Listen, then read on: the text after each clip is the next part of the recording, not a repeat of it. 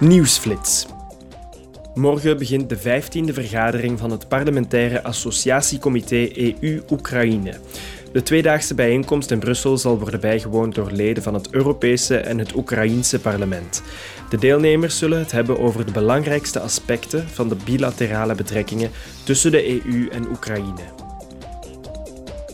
Leden van het Europese en het Britse parlement zijn nog steeds in Brussel voor de tweede dag van de derde parlementaire partnerschapsassemblée van de EU en het Verenigd Koninkrijk.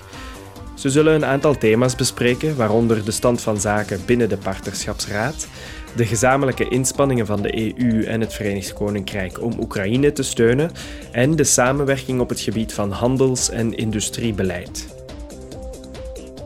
Morgen is de laatste dag in Londen voor een delegatie van de Commissie Milieubeheer, Volksgezondheid en Voedselveiligheid.